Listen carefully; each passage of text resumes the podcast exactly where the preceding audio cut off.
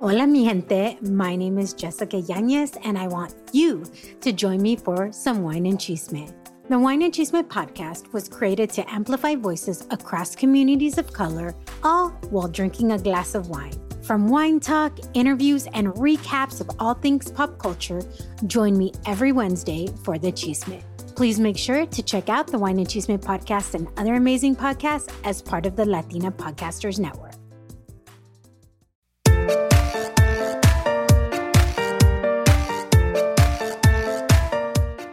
Hola mamacita, yo soy Valentina Izarra y bienvenida al podcast de Mamas con Ganas. Ojo, no seas mal pensada, nuestra palabra mamas sin acento está en inglés y quiere decir mamacitas. Así es, nuestro compromiso es compartir contenido de desarrollo personal y todas las semanas te traemos episodios para que tengas las ganas de motivarte, surgir y triunfar. Como decimos en Spanglish, don't be a mama con drama, let's be mamas con ganas. Es decir, no seas una mamacita con drama, seamos mamacitas con ganas.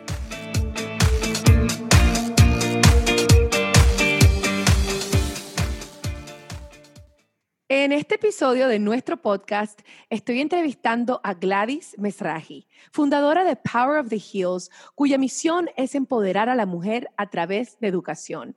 Gladys es una mujer fascinante y exitosa. También es emprendedora, dueña de Indigo Events y además es comisionada de la ciudad de aventura. Gladys, muchísimas gracias por estar aquí con nosotras. No, Valentina, las gracias te las doy yo a ti hemos querido hacer un episodio juntas desde hace rato ya, pero habíamos tenido una conversación muy interesante y de ahí surgió el tema de este podcast, que es cómo aprovechar las oportunidades que nos brinda una crisis inesperada. Esto puede parecer un poco contradictorio para los oyentes, algo contradictorio, porque hablar de oportunidades en medio de una crisis puede sonar contradictorio. Sin embargo, está demostrado que cuando el ser humano enfrenta un desafío que parece imposible, allí es donde pueden surgir nuevos propósitos, nuevos caminos o nuevas metas. ¿No es cierto, Gladys? De eso me estabas hablando el otro día y yo me quedé impresionada. Yo dije, tenemos que compartir este mensaje. Mira, tienes toda la razón. Las historias más increíbles han salido de las crisis. Cuando te sientes que el mundo se paró y literalmente es como si te jalaran el tapete y te caes, te tienes que volver a levantar. Y te levantas con más fuerza, eh, aprendes de todas las lecciones mirando hacia atrás, qué hiciste bien, qué hiciste mal, y así es como crecemos. Así es como nos inspiramos a seguir adelante, a volver a reinventarnos. Estoy totalmente de acuerdo. Estos momentos que sacuden lo más fundamental de nuestro ser son, los que nos definen al final del día y determinan nuestro futuro. Algunas personas se quiebran en, medio de una crisis y otras personas, las que toman esas oportunidades de las cuales vamos a hablar, se hacen más fuertes y salen como, como unas estrellitas. Como yo te lo explicaba, yo veo mi vida comparada con una montaña rusa me encanta ese análisis, sí. Tú sabes, las montañas rusas cuando te subes y está el carrito subiendo, que tienes una ansiedad porque vas para arriba y de repente viene y hace la bajada increíble.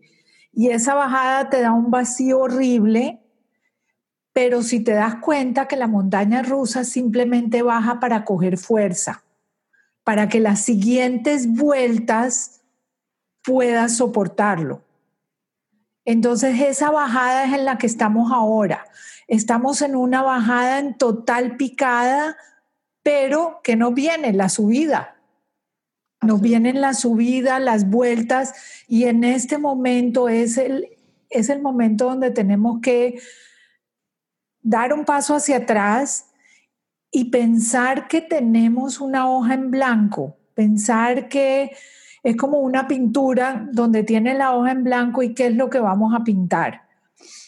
Ahí yo te garantizo que vamos a volver a salir adelante. La economía va a surgir. Estamos en este momento como a veces hay gente que dice, no veo la luz, no veo la luz al fondo del túnel, La manera que yo lo veo es que estamos en el corredor entre la puerta que se cerró y la puerta que se, que se va a abrir. Pero en esa puerta que se va a abrir hay esa lucecita que se empieza a colar desde abajo. Y a eso es lo que tenemos que ver ahora. Sí, porque ahorita si están escuchando esto en varios meses, a lo mejor ya hemos pasado la crisis del coronavirus, pero estamos en pleno, en plena cuarentena ahorita y hay muchas personas que están pasando y que no ven la luz, han perdido sus trabajos, su situación económica ha cambiado de una manera drástica, pero en realidad esto, lo que está hablando Gladys, se aplica a cualquier persona que está en un momento de su vida donde está bajando en, en esa montaña rusa, como ella dice y a lo mejor no ve esa luz. También esto puede aplicar a una persona que emigra a un, nuevo país y empieza de nuevo, a personas que están navegando también una enfermedad o, están un, o un debilitamiento, porque en esos momentos nuestras prioridades también empiezan a cambiar y todo cambia. Uno tiene que hacer un análisis de, la vida y, y ver bueno, cuáles son mis prioridades ahora y qué es lo que tengo que hacer para mover y, seguir adelante. O también esto aplica para personas, creo yo, que están pasando por un divorcio, porque un divorcio también puede sentirse como esa bajada en la montaña rusa y a donde uno no ve la luz y uno piensa que todo está fuera de control, como en la montaña rusa, que cuando uno anda bajando, uno tiene un miedo horrible y uno siente que es fin de mundo. Claro, pero viene la subida Exactamente. Y ahí es donde tenemos que ver y cómo planear para la subida. Yo sé que en este momento es muy difícil para todos y te voy a contar unas anécdotas de lo que me pasó a mí, porque mucha gente piensa que no hemos tenido, yo por eso lo comparo con la montaña rusa, porque sí he tenido unas bajadas. Eh, vivía en Colombia Nací en Colombia, me casé en Colombia, tuve mis hijos en Colombia y tenía una compañía por 20 años de cosméticos, que yo lo llamaba mi bebé. Sí, porque las compañías, cuando uno es emprendedor, la compañía de uno es nuestro bebé, definitivamente. Era mi bebé, desarrollamos 40 productos de belleza espectacular. Y después de mucho tiempo, cuando vino la época de, las drogas en Colombia, resolvieron que era buenísima idea lavar dólares con cosméticos. Oh, wow. Y entonces empecé a achicarme porque se conseguían productos de Francia a precio de nada. Y vino una compañía muy grande y me compró mi compañía. No te puedes imaginar el mejor momento, estaba feliz, el nombre iba a seguir, la marca iba a seguir, todo lo que había hecho por 20 años, pero al mes me llega una carta contándome que la marca la había perdido hacía ocho años. Algo que no podía creer. Eh, me fui a investigar y fue correcto. Los abogados que yo tenía, no sé, si les pagaron, cuánto les pagaron, pero falsificaron mi firma y entregaron la marca. Entonces, al no tener una marca, yo ya no tenía un negocio que vender, porque todos los registros, todas las fórmulas, todo estaba bajo esa marca. Y la posibilidad de demandar a un monstruo internacional no tenía primero ni la fuerza ni, ni el pulmón económico para hacerlo, porque había sido hace mucho tiempo, todo el mundo lo había tenido callado porque yo no era como una amenaza, pero al venderlo y a ver que iba a ser algo muy grande, eso fue lo que pasó. Decidí, como dicen, la bajada en la montaña rusa, devolví la plata, y a empezar otra vez. De nuevo, después de que habías trabajado por más de 20, como tú dices, 20 años trabajando. De 20 años y te digo que eso fue ya hace más de 25 años y todavía hay gente que me llama a pedirme mis cremas otra vez. Increíble. Eso lo, sí. lo que sí te puedo decir es que estamos en proceso de sacar la línea médica. Oh, Entonces, eso es está en el trabajo porque eso fue algo que me quedó siempre y ahora veo la necesidad y todo lo que está pasando de ver una parte más, un poco más médica, más científica de lo que son los cosméticos. Claro, y ese entonces, pero ese entonces me imagino que eso, eso, cuando te enteras de todo eso, tienes que haber sentido como, drama. como un drama y es como un, como que si te dan en el estómago y uno se queda así sin aire. No te puedo explicar, fue como si se me hubiera derrumbado todo eh, pasé de un momento de estar como en el tope, de tener un cheque, de, tener de tener como la validación de todo lo que había trabajado en 20 años era realidad, a pasar a como si te lo hubieran robado, como si tuvieras una maleta y te la robaron y quedaste en ceros. Entonces, mira, tocó volver a empezar, eh, ¿Qué hacer? La verdad que no sabía qué hacer. Lo único que yo había hecho por muchos años era la parte de cosméticos. En, en ese momento recibí la llamada de un amigo que me que por qué no me iba a trabajar con él en la parte financiera porque yo había estudiado mercadeo y finanzas. Entonces la parte de las cremas fue la parte de cómo mercadeo, cómo mercadeé mi negocio y la parte de finanzas y le dije, sabes que no tengo nada, no pierdo nada, probémoslo. Eh, pasé los exámenes, empecé en la parte financiera, pero no estaba contenta. O sea, no era lo tuyo, no lo sentía. No era, no era lo mío. Eh, sí estaba ganando bien, no era la parte, pero no estaba como, como, no estaba como realizada.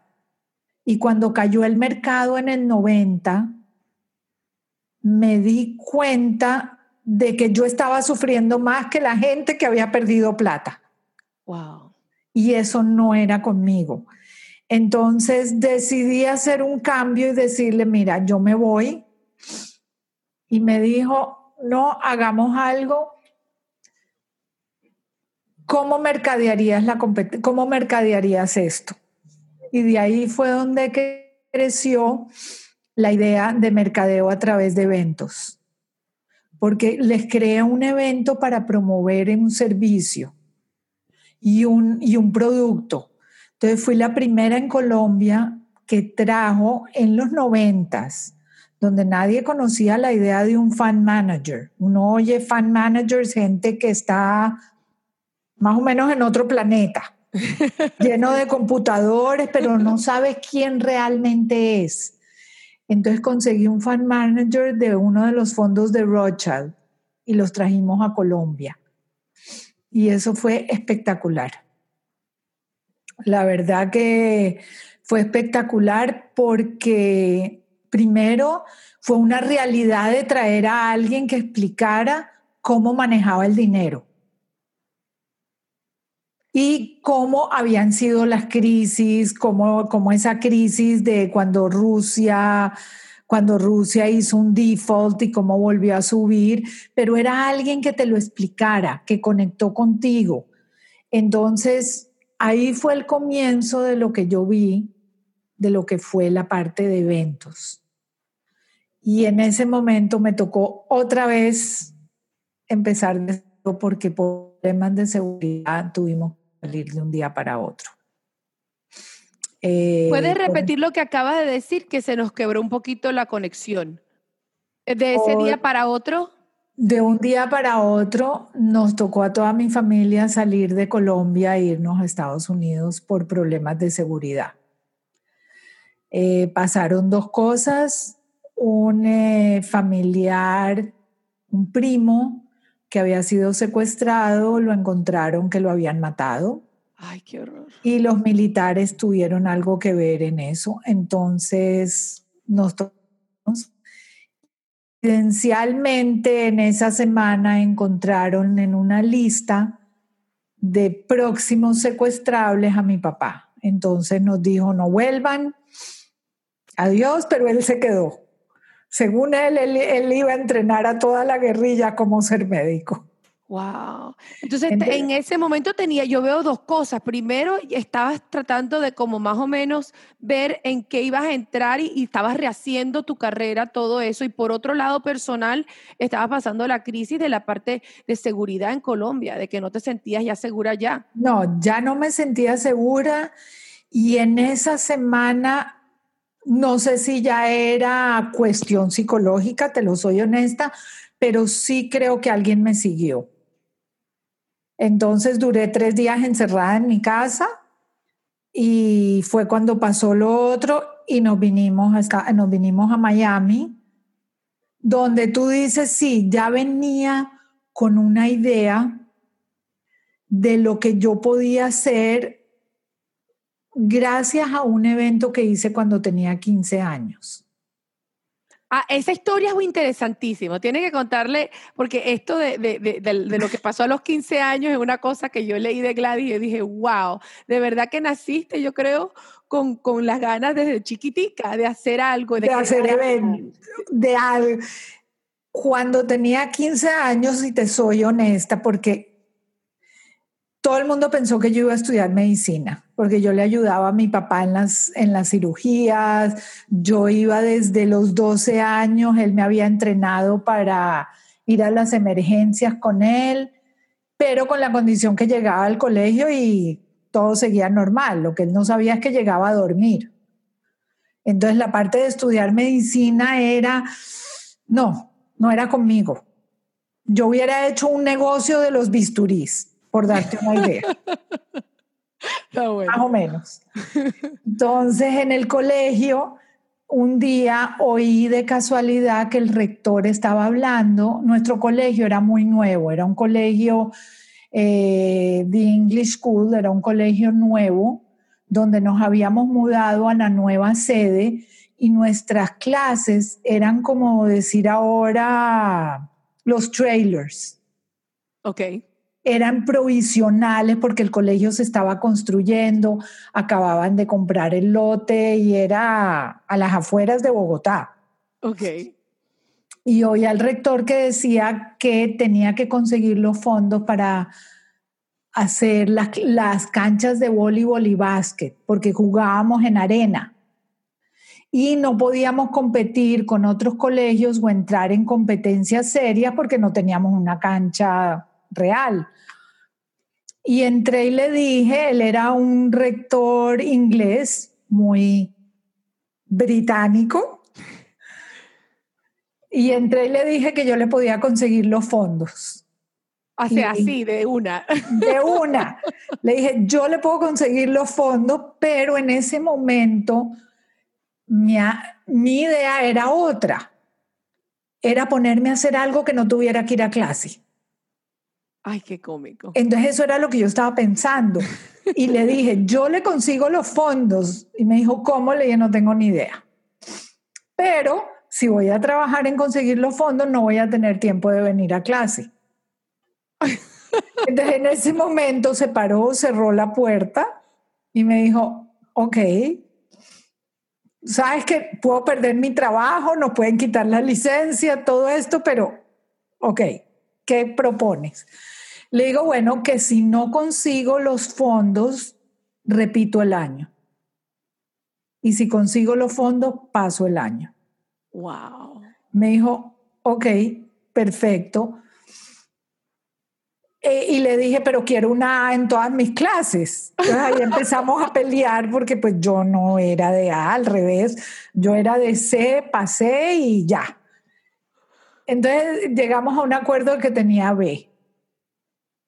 Eres hasta en esa edad, la Esa fue una negociación, pero nadie podía saber porque lógicamente, o sea, los profesores me acuerdo que decían que, porque a veces iba a clase, yo me montaba en el bus del colegio todas las mañanas, lo que mis papás no sabían era que llegaba al colegio y me iba.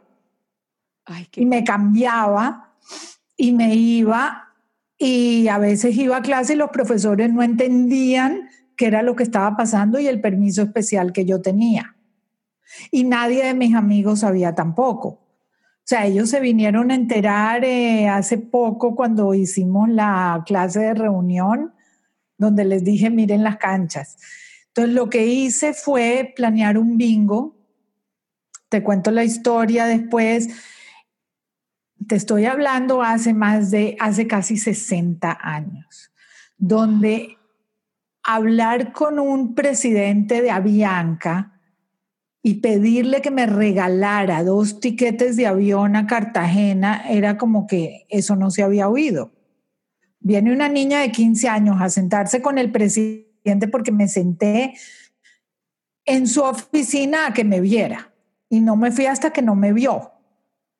Y cuando le dije que quería que me regalara, él no entendía por qué. Entonces le, expliqué que era una manera de poner el nombre de Avianca haciendo una buena, una buena, una buena razón social que en ese momento ni siquiera existía esa frase.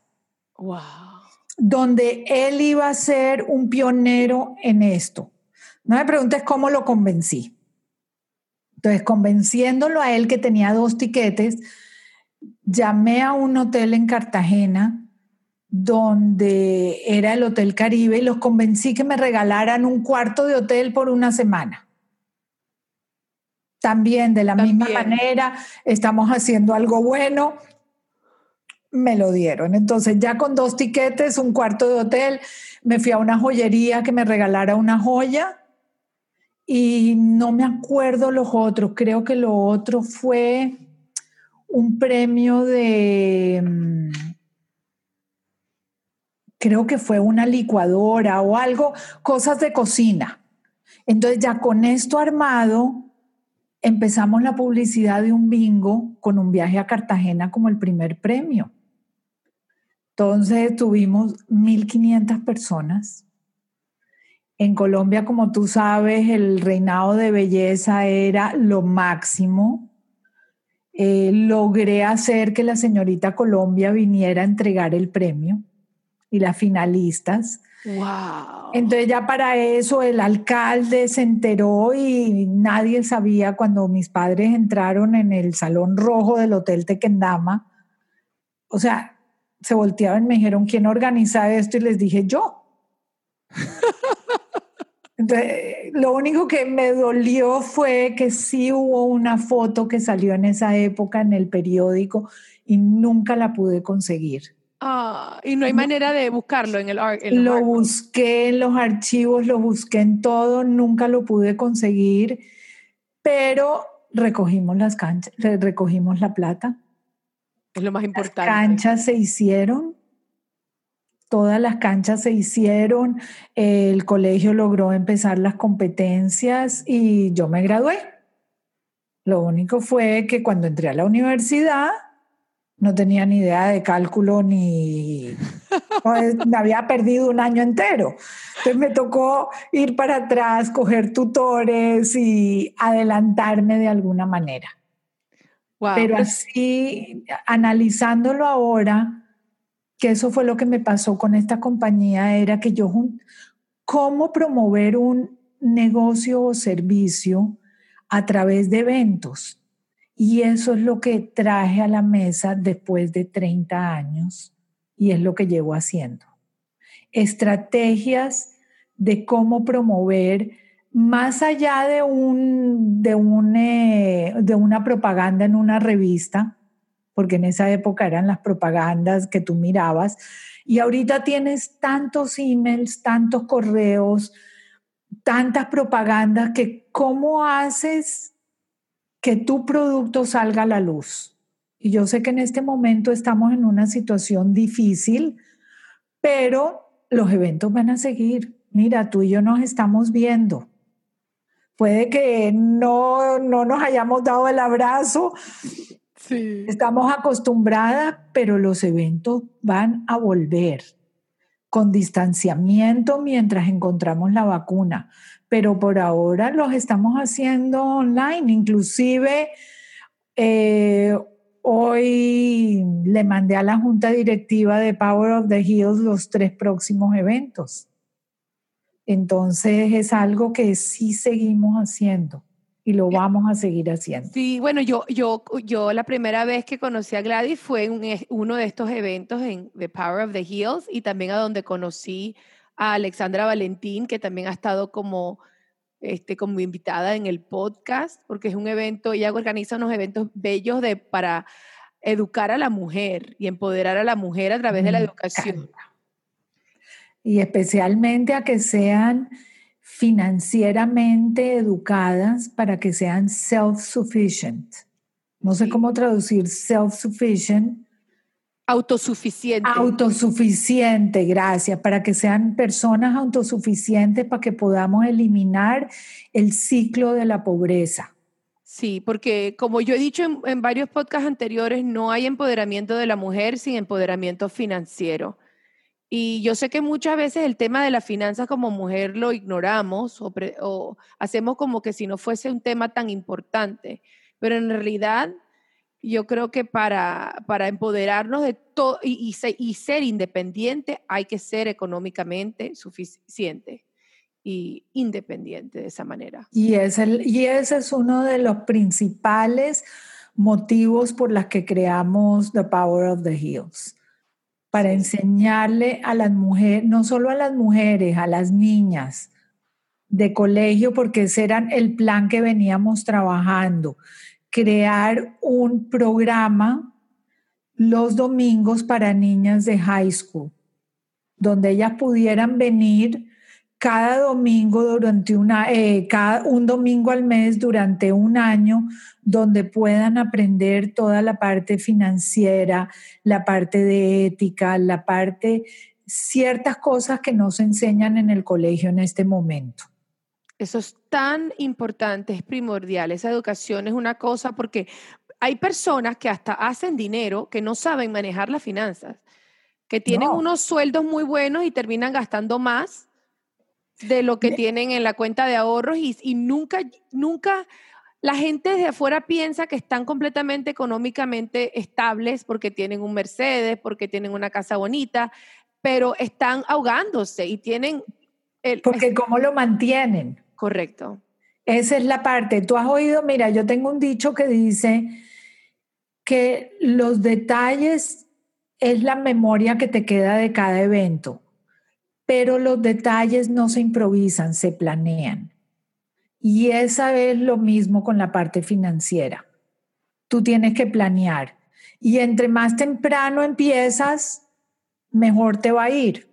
O sea, mírale el ejemplo de, de Alex. O sea, ella ahorita en este momento, si quiere, puede retirarse y tiene 45 años que el problema con muchas de nosotras, y me incluyo, es que yo ya no puedo echar, echar para atrás. Ya no puedo ir atrás los años y hacer lo que hubiera hecho en ese momento. Pero esa es la razón primordial por la que queremos ayudar a la gente a mirar un futuro más estable, asentar los valores que tenemos. Ahorita estamos todos encerrados en la casa. Eh, sí, nos, te digo que inclusive me hace falta el tráfico. El otro día sacar algo de la oficina y no había tráfico y ese es el mayor, la mayor queja de todos que tenemos tráfico. Créeme que quiero que el tráfico vuelva, porque eso quiere decir que volvimos a salir, que volvimos, pero por el otro lado debemos frenar en seco, ver qué es lo que queremos ver hacia adelante, qué nos hace falta, qué queremos cambiar, qué es la parte que queremos cambiar. Mira, los trabajos van a volver, pero mi pregunta es, ¿tú quieres volver al trabajo que tenías antes? ¿Tú quieres volver al día a día de lo que era antes? Porque ahorita empezamos todos de cero. Ahora tenemos un papel en blanco, podemos utilizar este tiempo en buscar nuestro trabajo ideal, cuál es el dream job, lo que hubiéramos querido hacer. Entonces tenemos el tiempo para investigar, para ver si es realidad, para ver si de verdad nos va a gustar. O empezamos a investigar y decimos, uy, no, esa vaina jamás en la vida. Porque son esos momentos de transición donde uno tiene el, momento justamente para, para pensar, ¿voy a hacer cambios en mi vida o me voy a quedar como estaba? ¿Estaba contenta y satisfecha? Como estabas diciendo, eh, eh, son estos momentos donde uno se tiene que preguntar, regresando al tema, ¿no? Sino que yo quería que ustedes escucharan la historia de Gladys, porque yo creo que en esa historia hay tantas lecciones que podemos este, sacar. Por ejemplo, una es el hecho de que cuando algo no funciona, tú seguías y, buscabas una solución. Y yo creo que muchas personas eh, o nos tendemos a rendir un poco antes de cuando nos, o sea, no nos podemos rendir. no, y no es que no nos podemos rendir, es que creemos que nos rendimos, pero no es. Mira, en este momento de cuarentena, me puse a analizar qué pasó en el 2008 cuando fue la crisis financiera del 2008. En ese momento mi negocio era 80%, no, 100% corporativo. Y eran eventos corporativos para las corporaciones y 40% mercadeo. Pero cuando pasó la crisis, si te acuerdas, lo primero que cancelaron fueron los eventos y el mercadeo. Ya nadie podía hacer las convenciones grandes, se acabó. Entonces, ¿qué pasó? Sí, tocó reinventarse de un día para otro. ¿Cómo sobreviví yo esa época? Fue haciendo eventos sociales. Los matrimonios seguían, las fiestas seguían, las celebraciones seguían. Y sí, te digo que sobreviví, pero ahorita mirando hacia atrás cometí un error muy grande cometí el error de que yo seguí, pero yo me quedé esperando a que cuando todo se estabilizara, los clientes me llamaran a mí. Y no fue así. ¿Qué pasó? Mi competencia llamó a mis clientes. Se adelantaron mientras yo, no sé cómo decirlo en español, pero es I took it for granted. Sí. Que los clientes volvían.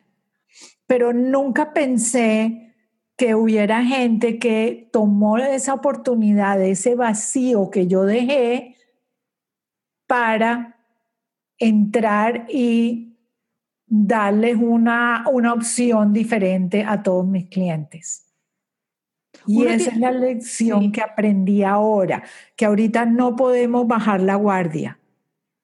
Si quieres seguir con lo que estás haciendo, te toca seguir estando ahí comunicándote con tus clientes, con tus vendedores. Lo más importante que tiene una compañía son sus empleados.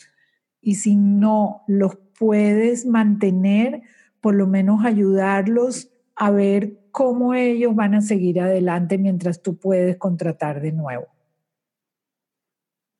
Definitivamente. Y los cambios, tú sabes, siempre han traído miedo y esto también lo discutimos y con el miedo después uno no, se mueve y a lo mejor no hace el cambio que uno desea y que puede, y que no se mueve con la visión que uno tiene en la cabeza por el miedo.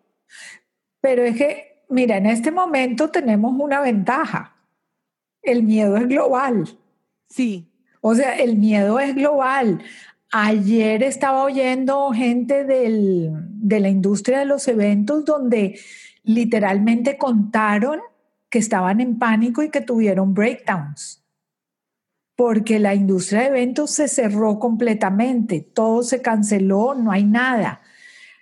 Entonces el miedo es universal. Todos estamos sintiendo el mismo miedo. Inclusive en la ciudad, empezando ayer, activamos una línea para la gente que de verdad tiene, tiene miedo la gente que tiene, que está pasando por problemas de depresión, donde pueden llamar a un teléfono. Si entras al website de la, de la ciudad de aventura, eh, y ahí encuentras el teléfono donde es totalmente gratuito y puedes llamar a una persona que va a estar ahí para ayudarte, porque el miedo es para todos, pero eso es una ventaja. Ya no tenemos por qué tener miedo de hacer el cambio que queremos hacer. ¿Qué es lo peor que nos pueda pasar? Ya perdimos todo. perdimos el trabajo, no tenemos clientes, eh, no sabemos qué va a pasar el mes entrante. Estamos ahorita en un plan de apretarnos los cinturones, de literalmente tratar de estirar lo que tenemos lo máximo mientras podemos arrancar.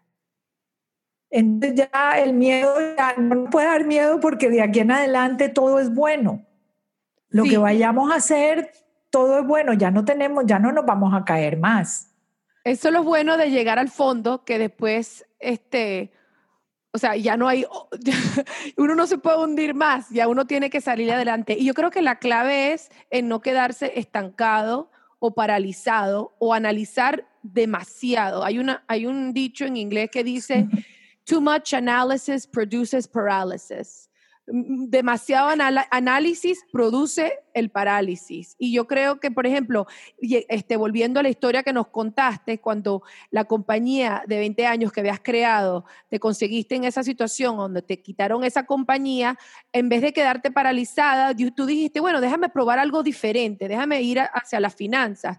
Y aunque al final del día, este, tú entendiste que ese no era tu área donde querías quedar para siempre, fue un momento que no fue un tiempo perdido, porque eh, de eso surgió otra cosa. Correcto.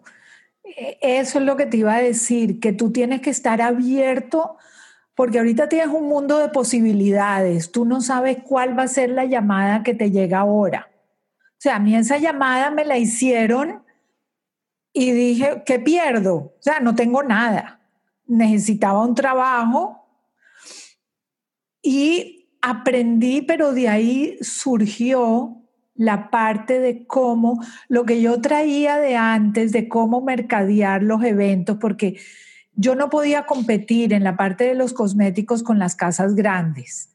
Entonces lo que yo había creado era una manera de hacer eventos dentro de los almacenes, para que las personas pudieran venir y al venir veían lo que había y compraban. Entonces era lo mismo, de ahí viene mercadeo a través de eventos, donde ahorita es crear una estrategia para promover algo. Entonces la parte financiera me sirvió para afianzarme más de que, los, de que a través de los eventos sí podemos mercadear algo. Si tú analizas una estrategia bien planeada, quién es tu audiencia, a quién le quieres llegar, para mí eso fue como el trampolín que me dio, que me dio el, cuando tú te montas a un trampolín que te da como, como la inercia de saltar más alto, yo digo que eso fue. Y así fue como empezó, la verdad, el mundo de los eventos. Y para las personas que a lo mejor se consiguen en un momento donde dicen, pero entonces, ¿qué hago? ¿Qué hago? ¿De dónde empiezo? Este, creo que una de las primeras preguntas que uno se debe hacer es, en qué puedo servir, qué le puedo ofrecer al mundo, qué talentos tengo yo que puedo traer para ayudar. Y de ahí surgen negocios. De ahí también surgen negocios, pero cuando tú te paralizas en ese momento que te ha pasado algo, lo primero que tú piensas es, yo no sé nada más. Y te bloqueas. Entonces, no puedo hacer nada más porque no sé nada más, no he hecho nada más en mi vida. Entonces, estás pensando que fracasaste, que perdiste, que no puedes hacer. Yo te lo volteo. Sueña. ¿Cuál sería el trabajo ideal que quisieras hacer? ¿A dónde quieres llegar? Entonces, por ejemplo, alguien que toda la vida soñó con no sé qué se me ocurre ahora, con ser diseñador gráfico, porque tiene una habilidad artística, pero nunca lo pudo hacer. Este es el momento de buscar cursos, de ver cómo puede aprender el diseño gráfico y a ver si eso es algo que les gusta. Y lo bueno de hoy en día es que, como habíamos también mencionado en nuestra conversación anterior, ahorita hay un curso gratuito para todo. Para todo online. Lo único que hay que tener es el compromiso y las ganas de buscar algo. Pero después de eso, de verdad que hoy, hoy es un, una, estamos en una época donde podemos conseguirle la solución a todo, a todo, si nos ponemos ya con Google, definitivamente. Y como estabas diciendo, varias veces o en, muchas ocasiones yo creo que las personas que no se han, no se han hecho esa pregunta desde hace, desde hace mucho tiempo, ¿qué es lo que verdaderamente quiero? ¿Cuáles son mis sueños? Pero así, cuando uno sueña en alto, uno a lo mejor puede descubrir que hay sueños inactivos que vuelven a la superficie. Por ejemplo, yo lo, cuando la parte de matrimonios, cuando hablo con una novia, yo le digo, suéñate tu matrimonio ideal y cuéntamelo. Cuéntame ese sueño de cenicienta, de cuento de hadas que quieres. Y de ahí empezamos. Entonces de ahí vamos más a la realidad. Entonces yo le digo a todas, suéñate dónde te ves. ¿Cuál es el trabajo ideal? Si, por ejemplo, eh, tú eres una persona que te gusta estar afuera, que vives para estar en el mar, toma un curso de lifeguard, de salvavidas y consíguete un trabajo de salvavidas y estás todo el día en la playa. O sea, no es tan complicado si de verdad lo queremos. Lo único que sí quiero decirte es que lo que vayamos a hacer, lo hagamos con pasión. En el momento que se nos termina esa pasión de adentro, ya no lo podemos hacer bien. Y esa parte, estamos en la puerta que se nos cerró atrás y la puerta de adelante no se nos, está, no se nos ha abierto todavía. Estamos en ese corredor. Pero acuérdate que cuando tú cierras esa puerta, debajo de la puerta está empezando a venir la luz.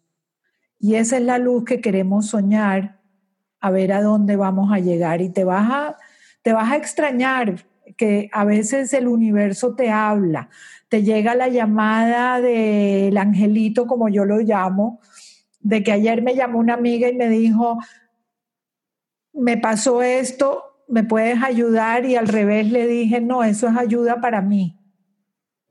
Lo que yo te voy a ayudar, al revés, me estás ayudando tú a mí. Entonces esas son las llamadas, esos son los mensajes que vas a recibir que te van a abrir la, la otra puerta para poder salir adelante. Definitivamente. No ninguna oportunidad. Definitivamente. Y yo creo que todas las cosas que nos pasan, pasan por una razón. Si uno se abre a la posibilidad de que está, que la vida no nos está pasando por pasarnos, sino que está pasando por nosotros. En inglés hay una manera de decir eso. Life happens for you, not to you.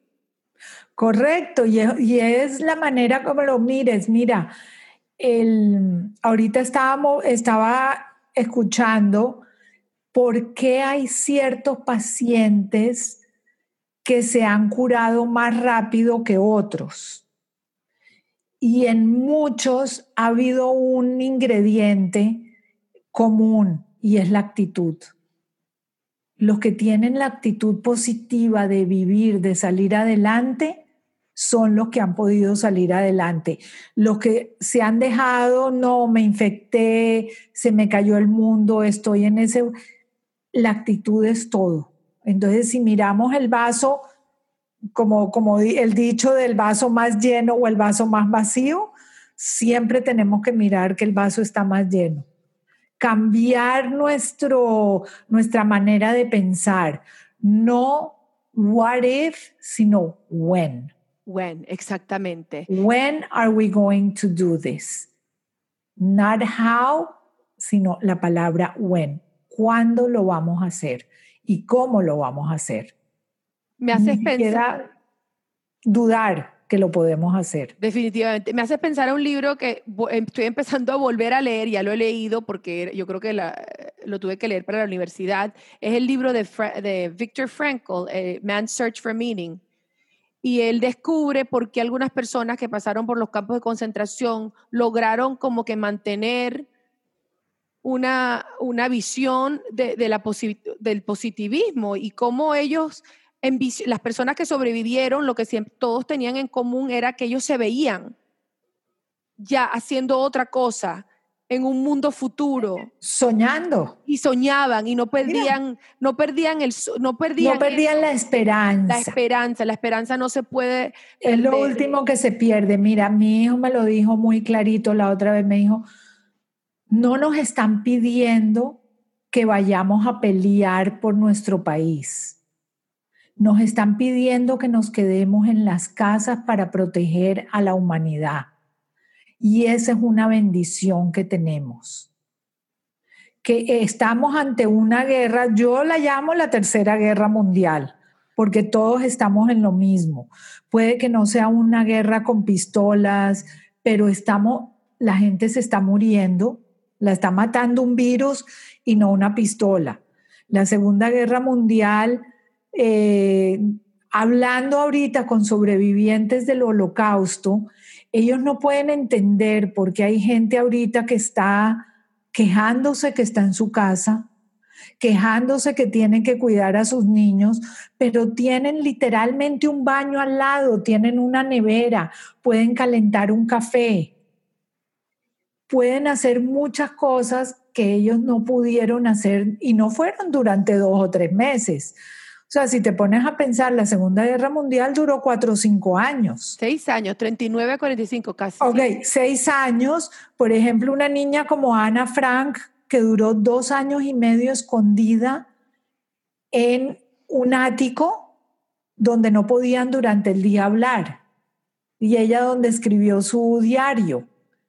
Y ahora nosotros estamos quejándonos porque los niños están gritando y no nos dejan trabajar. Entonces, todo eso es una adaptación. Todo eso tenemos que aprender esas lecciones de que la esperanza nunca se acaba, de que la, gente que sobrevivió en ese momento, sí, mira, yo leí una historia increíble que pagaban lo que sea por un pintalabios.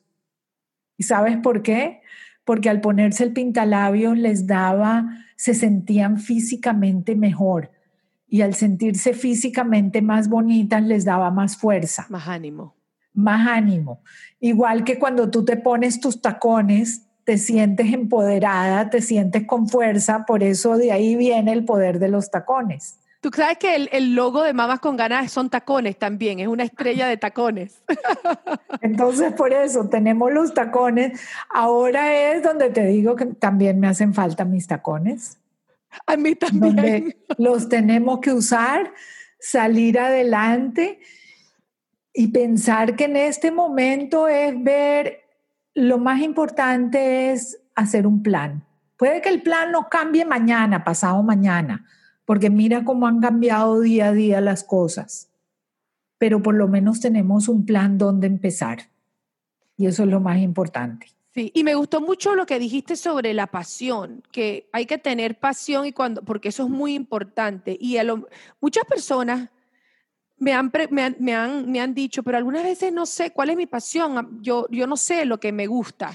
Y a esas personas siempre le digo, tienes que averiguar entonces.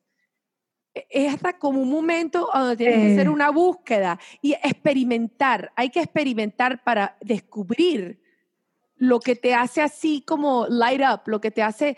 Lo, lo que te hace, sí, es ese... O sea, por ejemplo, ¿sabes cómo describirlo? ¿Cómo? Tú sabes cuando te comes escondidas ese chocolate. Sí, sí. Ese chocolate y esa sensación de que está delicioso, de que rompiste las dietas, de que te lo, te lo comiste y lo gozaste, ese chocolate. Bueno, eso es lo mismo. Esa pasión y ese mismo sentimiento es lo que tienes que sentir cuando vas todos los días.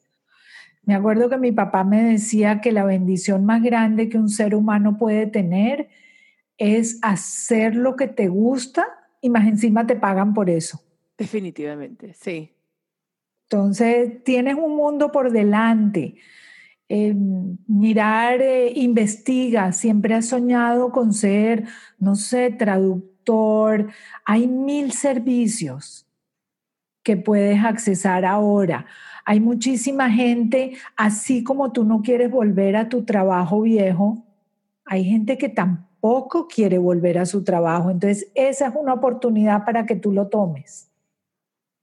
Sí, y como, y como estábamos diciendo al principio, esto es como la bajada. Si estás por esa bajada y sientes miedo, no importa, al final del día hay que arriesgarse, hay que tener fe de que todo va a salir bien y de que vas a conseguirle una solución. Y también para conseguir las soluciones hay que buscar las soluciones. Esa historia de Gladys de niña, que, que, bueno, que no tomaba no como respuesta. No, no, no. Yo primero es sí, después pienso cómo lo hago. Exactamente. Y es como el, es como el dicho de, en mi casa tenemos un dicho, eso se lo debo a mi marido 100%, como el dicho de Nike, just do it. Just do it. Do it. Just do it. Sí. Sí. Eso es lo más sabio que hazlo. ¿Qué es lo peor que puede pasar? ¿Fallaste? Ok, fallaste. ¿Perdiste unos meses de tu vida? Perfecto. Nos paramos y seguimos adelante. Y next, ¿qué sigue? Y nuestra vida es tan corta. Tú sabes que ayer tuve un, una, un señor que yo admiraba mucho en el mundo del teatro aquí en el sur de la Florida y se murió. Eh, el director de Gable Stage, no sé si tú en un momento fuiste para ese teatro. Sí. Y el, yo, el, el, director Joe Adler, yo he hecho, había hecho muchas audiciones en ese teatro y yo nunca llegué a trabajar con él en una obra, pero cuando supe que, se había, que había fallecido ayer, me pegó muchísimo, porque yo siempre me había dicho, un día voy a hacerlo y ahora, bueno, no voy a tener la oportunidad de trabajar con él, pero yo lo seguía y veía sus obras y tengo muchos amigos que trabajaron con él. Y el mensaje de ayer fue, wow, la vida es tan corta. Y al final del día, este señor dejó una, una huella bonita de, lo que él, él era apasionado del teatro y hasta políticamente estaba involucrado para, para, para volver a, renovar el teatro de Coconut Grove en, el Playhouse que teníamos anteriormente y él luchaba por el amor y él llevaba la pasión por el teatro por dentro y yo dije, wow, qué divino que, ah, ¿sabes? Al final del día nos vamos a morir, pero qué bonito si dejamos esa huella de, de luz y que cuando, cuando uno pueda, cuando la gente que nos recuerda puede decir, wow, estábamos luchando por algo que creíamos y, y, claro, nos arriesgamos y teníamos miedo igual que cualquier otra persona, pero luchamos por nuestros sueños. Totalmente. Total. Sí, bueno, ¿Y si vemos, y si vemos todo lo que ha pasado en la historia, todo han sido las curvas, los sube y bajas. Si tú ves las curvas en la montaña rusa. Sí. ahorita estamos en la bajada y vamos a empezar a subir y apenas subimos, las bajadas son más cortas. Ahí tienen los, las vueltas, mucho más cortas. Mucho más cortas. Así que ya saben, mamacitas, tienen que preguntarse, soñar, primero soñar, como dice Gladys y hacerse las preguntas. Bueno, si están en ese tipo, momento de cambio, me gustaba mi vida como era anterior en, el pasado, ¿qué es lo que quiero cambiar? Y déjame soñar y ver cuál es la visión que tengo para mi futuro. Porque primero hay que definir qué es lo que queremos. Antes de poder seguir adelante y, buscar una meta, hay que saber verdaderamente cuál es esa meta que quiero lograr. Y muchas personas en momentos de limbo, porque esto es un momento de limbo, se pueden quedar estancados y ni siquiera analizar lo que verdaderamente quieren en la vida. O creemos que queremos algo y resulta que no es lo que queremos. Exactamente, eso también es. Muchas veces escribimos, ah, bueno, quiero tal cosa, pero no, pero yo, yo, hice un ejercicio una vez de por 90 días, iba diciendo lo que yo quería y lo interesante era que como yo lo decía todas las mañanas, revisaba lo que yo quería y llegué como al, qué sé yo, séptimo día y dije, no, eso verdaderamente de verdad que yo no lo quiero. Después de, haber, después de haberlo analizado y definirlo, me di cuenta que eso no era un sueño real mío. Era algo que tú creías, por eso, el, por eso los internships. Ahora es momento que si no hay trabajo, ir a ayudar a alguna compañía o buscar a ver dónde te puedes voluntarizar y también te das cuenta si eso es algo que te apasiona o no. Correcto, correcto. Gladys, cuéntanos cuándo, es el próximo evento de Power of the Hills para que sepan. Mira, tenemos tres eventos viniendo, todos a través de Zoom. El primero es mayo 5, Disruptive Future, for Women Who Dare to Look Beyond. Me encanta. Tenemos una invitada, este va a ser un evento muy corto, es un keynote speaker, ella es Kim Marcel, que escribió un libro donde las posibilidades se abren, está perfecto para este tema. Y ese es mayo 5 a las 10 de la mañana. El próximo es el de Power of the Hills Going Live donde vamos live a través de Facebook, es mayo 7 a las 8 y media de la mañana. Y el tema de este mes es Keeping Sane in This Insanity. Ay, me encanta. ¿Cómo mantenerse sana en, en, esta locura? En esta locura y cómo ver hacia dónde vamos. Entonces, las esperamos. El próximo es junio 16 que si lo podemos hacer en persona, las invito a todas. Y si no lo podemos hacer en persona, lo vamos a hacer virtual, que es el Disruptive Challenge of Women Who Dare to Go Beyond. La historia de una niña que dejó su familia atrás en Siria con la guerra y migró sola a los Estados Unidos. Y cómo un país la recibió y empezó y ha traído a su familia. Una historia fascinante. Wow. Que espero que la podamos hacer personalmente y si no, la haremos así como tú y yo hoy. Sí, y cuéntanos a dónde te pueden seguir nuestros oyentes en, por, los medios sociales. Mira, en Instagram, Gladys Mesraji, Events by Indigo o The Power of the Hills. Ok, buenísimo. y en Facebook igual. Buenísimo. De todas maneras, en, los show notes que voy a poner en, la página web de Mamas con Ganas, eh, que la pueden conseguir. En este episodio lo pueden conseguir en www.mamasconganas.com, diagonal 29, y ahí pueden comentar sobre el podcast. También pueden conseguir, yo voy a poner las redes de, Gladys también, este, para que lo vean bien letrado y la puedan seguir a ella y también se unan a a la comunidad de Power of the Hills y vengan a los eventos porque de verdad que son extraordinarios. Mil, mil gracias. La verdad que trato de contestar todos los mensajes, o sea que escríbanme, pregúntenme y en lo que las pueda ayudar, con mucho gusto. Buenísimo. Bueno, espero a todas que consigan esas oportunidades y posibilidades en esos momentos de crisis y, y escríbanos, díganos eh, en qué, es lo que están pasando ahorita y cómo están consiguiendo esas oportunidades y esas posibilidades en medio de, momentos a donde ven que todo ha cambiado alrededor. Muchísimas gracias por estar con nosotros. positivas y no están solas. Claro que sí. Gracias. Amén. Gracias a ti es Valentín Izarra. Gracias por escuchar este episodio de nuestro podcast. Si te gustó nuestro contenido y si de alguna manera te ha inspirado, te agradeceríamos infinitamente una demostración de tu amorcito escribiendo una evaluación en iTunes o por el medio que me escuchaste. Cada comentario positivo nos ayuda a alcanzar más mamacitas para que ellas también puedan vivir su vida con muchas ganas. Gracias a oyentes como tú, podemos continuar a hacer contenido para muchas latinas. Un millón de gracias por suscribirte, escuchar y compartir nuestro podcast. Si tienes preguntas, comentarios y más, puedes visitar nuestra página web mamasconganas.com o seguirnos en las redes sociales arroba mamasconganas. Hasta la próxima, es Valentina recordándoles, don't be a mama con drama, let's be mamas con ganas. Besitos.